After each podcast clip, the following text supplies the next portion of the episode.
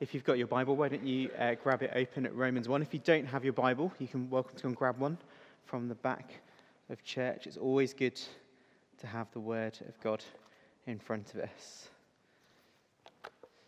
And then the reading will come up on the screen. So, reading from Romans 1, chapter 1. Sorry, Romans 1, verse 1 to 7.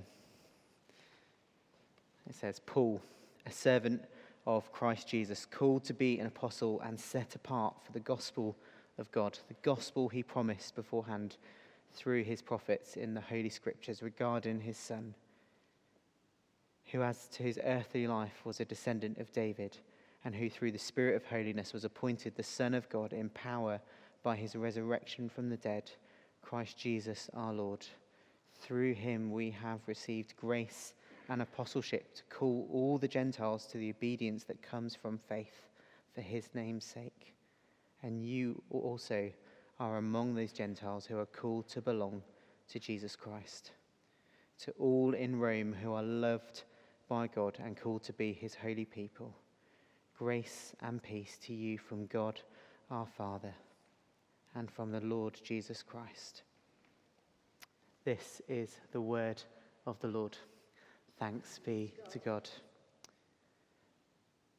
Today, we are starting, as Jay mentioned, a new teaching series which we've called Controversial Jesus.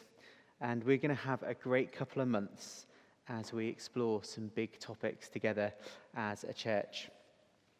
I think it's likely to challenge us in lots of ways, and I hope it's going to give us the tools so that we can chat about these things in our homes, with our kids, with our friends and family, but also with those who don't yet know Jesus. But my hope, more importantly than that, is at the end of these few months, we as a church and as individuals fall more in love with Jesus because we've come to know more about his word, to have that understanding of what his plan is for our lives. And that's what we're pushing into this year, isn't it? We're pushing into what it means to be followers of Jesus. And that is the overarching emphasis of all that we're going to be teaching on when we're talking about the controversial Jesus, is looking at how do we be those controversial disciples and follow him. And we're going to begin this morning by looking at this topic as a whole, exploring why Jesus is controversial. What is it that Jesus says that is so different to what the world says around us? And why are his teachings often met with such hostility? So, what do I mean then by Jesus being controversial? Well, hopefully that is fairly obvious.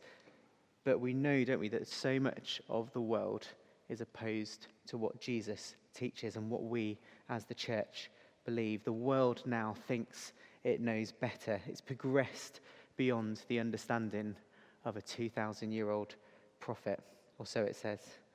But this morning, I want to say that Jesus being controversial is good, and becoming a controversial disciple of Him, a follower of Jesus, is good. And then what Jesus said 2,000 years ago is still true for us today and still good news for our world today. In fact, it's the best news there is for us. It's the best thing for our world to follow Jesus and to understand his teachings because the teachings of Jesus are all rooted in God's love. So, just to begin, what I'm going to do is I'm going to help try and build this picture of where we're going, why, and what some of these controversial teachings are. And these are the topics we're going to look at over these next few months together. So, here's where we're going. There are many different things, by the way, we could have chosen, but we've tried to distill it down to just a few weeks together. So, Anne next week is going to be talking about honoring one another and forgiveness. We are called to forgive, not to hold grudges. This is far from the attitude, isn't it, of so much of the world? Limitless forgiveness from the Father. Can you imagine what politics would be like if they followed Jesus' commands on forgiveness and lived out Matthew 18? Can you imagine Prime Minister's question times each week? It'd be quite boring, wouldn't it, with no slagging matches if they said, you know what, I forgive you. I'm not going to hold that grudge against you. Reality TV would be quite pleasant to watch, wouldn't it? Actual fact, we were watching I'm a Celeb uh, last night, and um, in it, Boy George confronts Matt Hancock and just says, Actually, I had this issue with you. He did Matthew 18, he did it face to face. He said, Oh, it actually felt quite good to do that. It was a weight lifted. If the world lived this controversial sense of honouring and forgiving, the week after that, we're going to be thinking about justice. What does godly justice look like? You might be thinking, well, how is that controversial? Well, the kind of justice that Jesus talks about is way beyond the justice that the world lives out. You see, Jesus calls us to love our enemies. That's a radical form of justice that goes beyond the norm. Just to put that into perspective, Jesus calls you to love Vladimir Putin. That is a radical and controversial statement to say. There's examples in Scripture. He calls us to welcome the, sojourner. He calls us to welcome those who are coming in to our country, not to send them off in a plane somewhere else. Godly justice is costly and sacrificial. It's modeled by the one who came to serve and not to be served. After Christmas, in the new year, we're going to be thinking about friendship. You see, Jesus is the ultimate example of what friendship looks like sacrificial, rooted in love, honor, and respect. The world has got friendship so wrong. And what Jesus says about friendship is so good. We're going to spend one week looking at marriage and singleness. And the teaching of the Bible here, we know the teaching of Jesus is so controversial. The teaching of the Bible is clear that you can lead a fulfilling life without sex. That is not what the world says. Teenagers today will not grow up knowing that you can lead a fulfilled and completely whole life without sex. But Jesus models that to us. We'll be thinking about sexuality one week. And I say, I don't really need to say much more, do I, on that. We know that the world has different views from what Jesus said about that. That is not the message of the world at the moment. And then finally, we're going to be thinking about money. And I think that's probably going to be one of the most challenging topics for us to look at. And that's because I think the church is so trapped in what the world says about money, and we've still not got to grips with the reality of what Jesus says about it. And it's a lie that has become embedded without us even realizing it. Just to name some of these radical statements for a moment that Jesus said sell your possessions and give to the poor. It's easier for a camel to go through the eye of a needle than for somebody rich to enter the kingdom of God. Another one, he says, Therefore I tell you, do not worry about your life, what you eat or drink, or about your body, or what you will wear. Seek first his kingdom and his righteousness, and all these things will be given to you as well. See, God provides for us. These are radical ideas and controversial statements. Can you imagine being told, give away every single penny you've got to the poor? If you're rich, you're not going to heaven. These are controversial things for us today and controversial things even to say in the church, but these are the teachings of Jesus. And I recognize that for so many of us, these topics are going to be really challenging and maybe bring up quite a lot of emotion. And there'll be some of us in these rooms, those we're talking about these over these next few weeks, that will be struggling with these issues. I think God will call some of us to make changes in our lives and changes in our understanding. So, in this season, what I really want to encourage you to do is to use the time in your Barnabas communities in the week to open up these passages again together, to chat them through, to pray together, to share honestly, to share openly, and to encourage one another in our walks with Jesus, to encourage one another to follow him as faithfully as we can, and to pray blessing over each other. If you're not in a Barnabas community here this morning, come and chat to me and I'll help you find a Barnabas community to journey with. See, when we're speaking often about these contentious issues and things that are quite emotional, what I want us to encourage us to do is just to be really aware then of how we speak about them as well. To always be full of grace in our words and to be full of truth, to speak truth in love. So I'm going to say, don't raise your voice and get cross with someone if they say something you disagree with. If you've ever done alpha, this is a really good skill you have to learn. You have to just say, That's a great thought. How about, what do you think? Anne will be learning this lots at the moment as you lead a group through alpha. You have to be careful of the language that we use. Don't use insulting language. Remember that everyone is to be listened to, even those who we disagree with, because we want to model how Jesus did communication here, speaking in grace and truth with love. And finally, on this bit, I want to just say we're not going to force you to believe everything that we say in this series from the front. We know that you, not everybody is going to agree with everything we say. But I want you to know that everybody who's going to be speaking is people we trust who are going to faithfully speak from God's word. And we trust them to handle these topics well. And everything we do will be from that foundation of the last few weeks we've been looking at of the word and spirit, building upon that God's word is the truth for us today, revealed to us by the power of his Holy Spirit. And you know what? It is really good for us to be challenged as disciples. It's good for us to be challenged in what we believe. Timothy Keller says if your God never disagrees with you, you might just be worshipping an idolized version of yourself. I'm going to read that again. If God, your God never disagrees with you, you might just be worshipping an idolized version of yourself.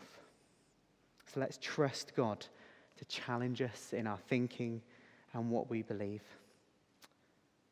So here's a couple of thoughts I want to leave us with this morning, and then we'll come eventually to Romans 1 together.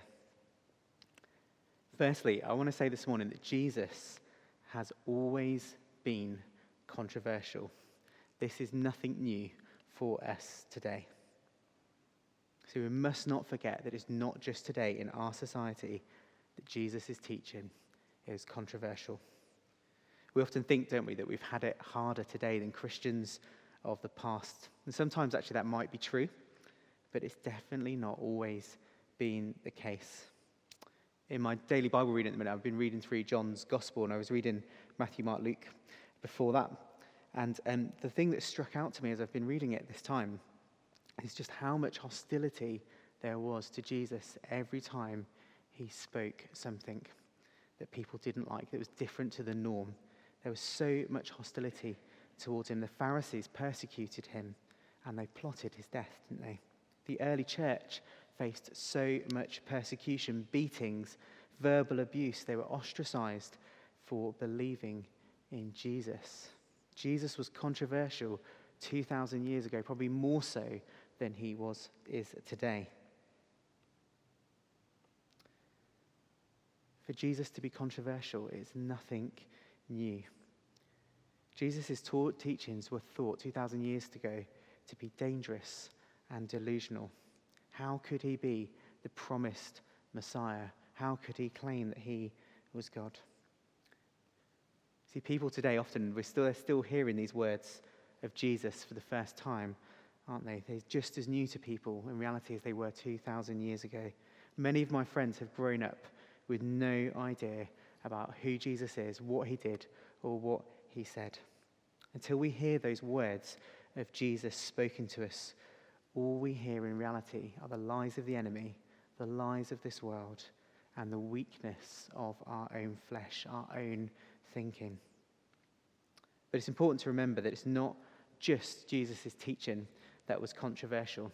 In reality, Jesus, in his very nature, is controversial, and he was different. So I'm going to give us some examples. So, Jesus' birth. Jesus was born to an unwed teenage mother who happened to be a virgin who had to flee Herod trying to kill him. He was a political refugee. Jesus had a controversial plan.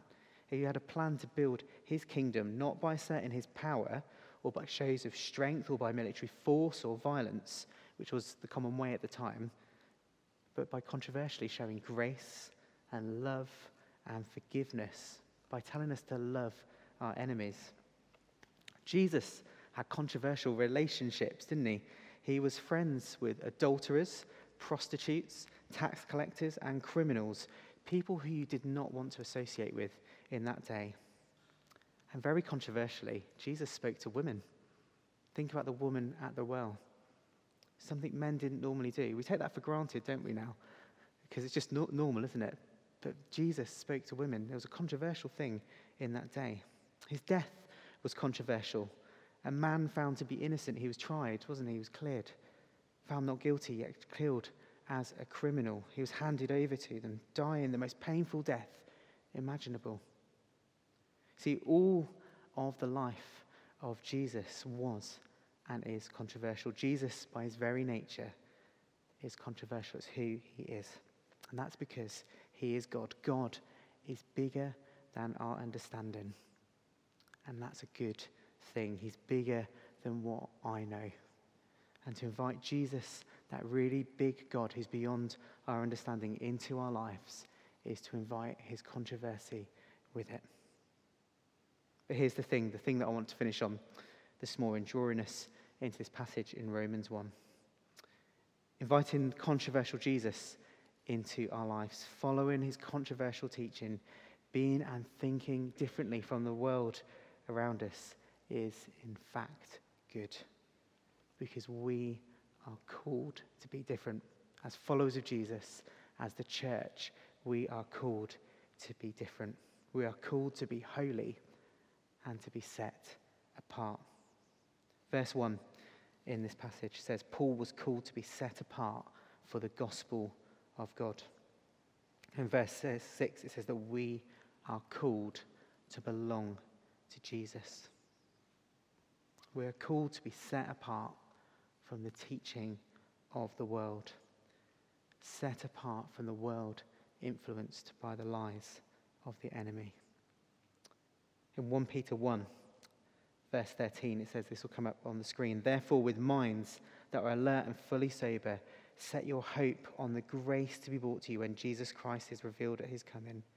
As obedient children, do not conform to the evil desires that you had when you lived in ignorance, but just as he who has called you is holy, so be holy in all you do.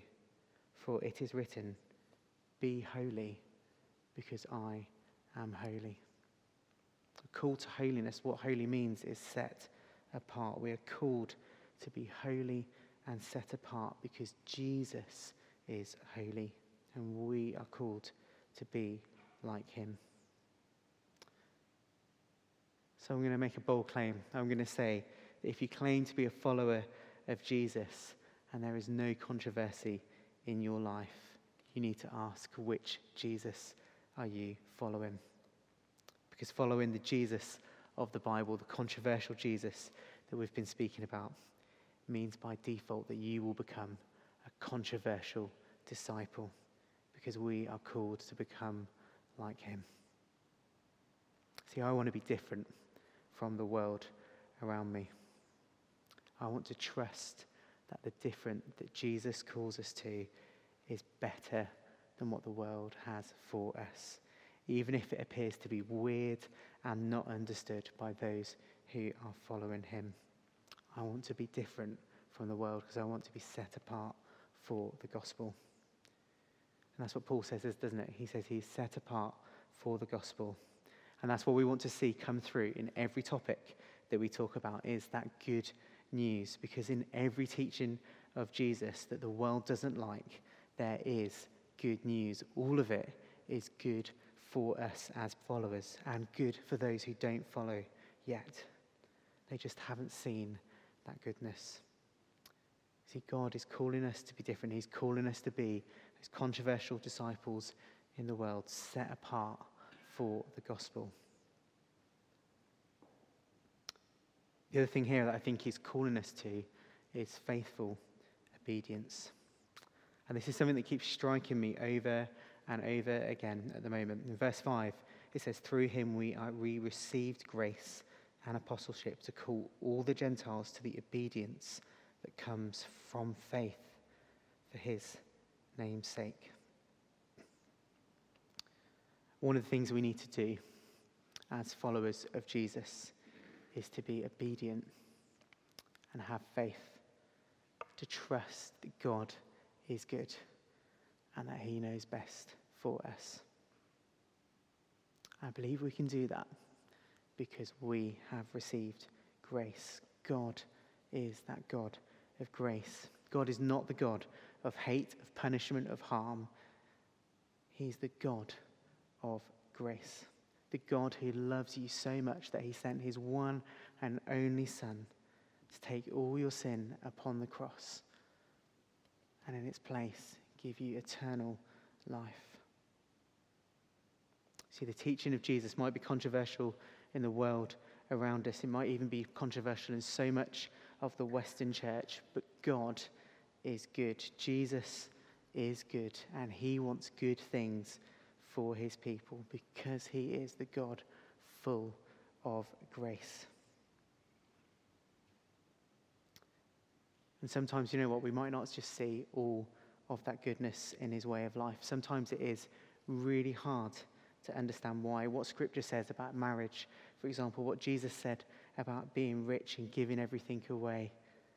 These are difficult things to understand, and that's where the faith comes in. He doesn't just call us to obedience, but He calls us to obedience by faith.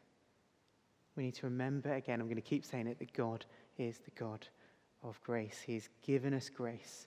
We need to put our trust in His word and follow. Obedience comes through faith. We don't really need to understand everything Jesus said. We don't need to understand the why. We just need to put it into plan by faith. Trust Him. Know that He is good, that He has good things for His people, and walk in those good ways. To obediently follow and to become those disciples that He's calling us to. And that is really hard. It is really hard but it is good. I love this quote from John Stott. I'm going to read this to us now again. It will come up on the screen. Some people are anxious to be faithful to the revelation of God without compromise, but ignore the challenges of the modern world and live in the past. But others are more anxious about the world around them and trim and twist God's revelation in their search for relevance. But we need to submit to the revelation of yesterday with the realities of today. And that's where I want to leave us with. That's what we're going to try and do over these next two months. We're going to try and submit to God's grace, the revelation of His Son, our Savior, the good news for all mankind. And we're going to look at how that speaks into the world today. And maybe it feels a little bit of a minefield ahead. Maybe following Jesus in the world today seems hard. But I want to leave you with another promise that Jesus says. So this is where we're going to finish. In John 16, he says, I've said these things to you that in me you may have peace. The teaching of Jesus brings peace. In the world you will have tribulation, but take heart. I have overcome the world. That's what we hold on to that Jesus has overcome the world, that Jesus will be victorious, that Jesus has won because of the cross of Christ, from his death and his resurrection. Jesus has overcome. Take heart. Remember that he is full of grace. Amen.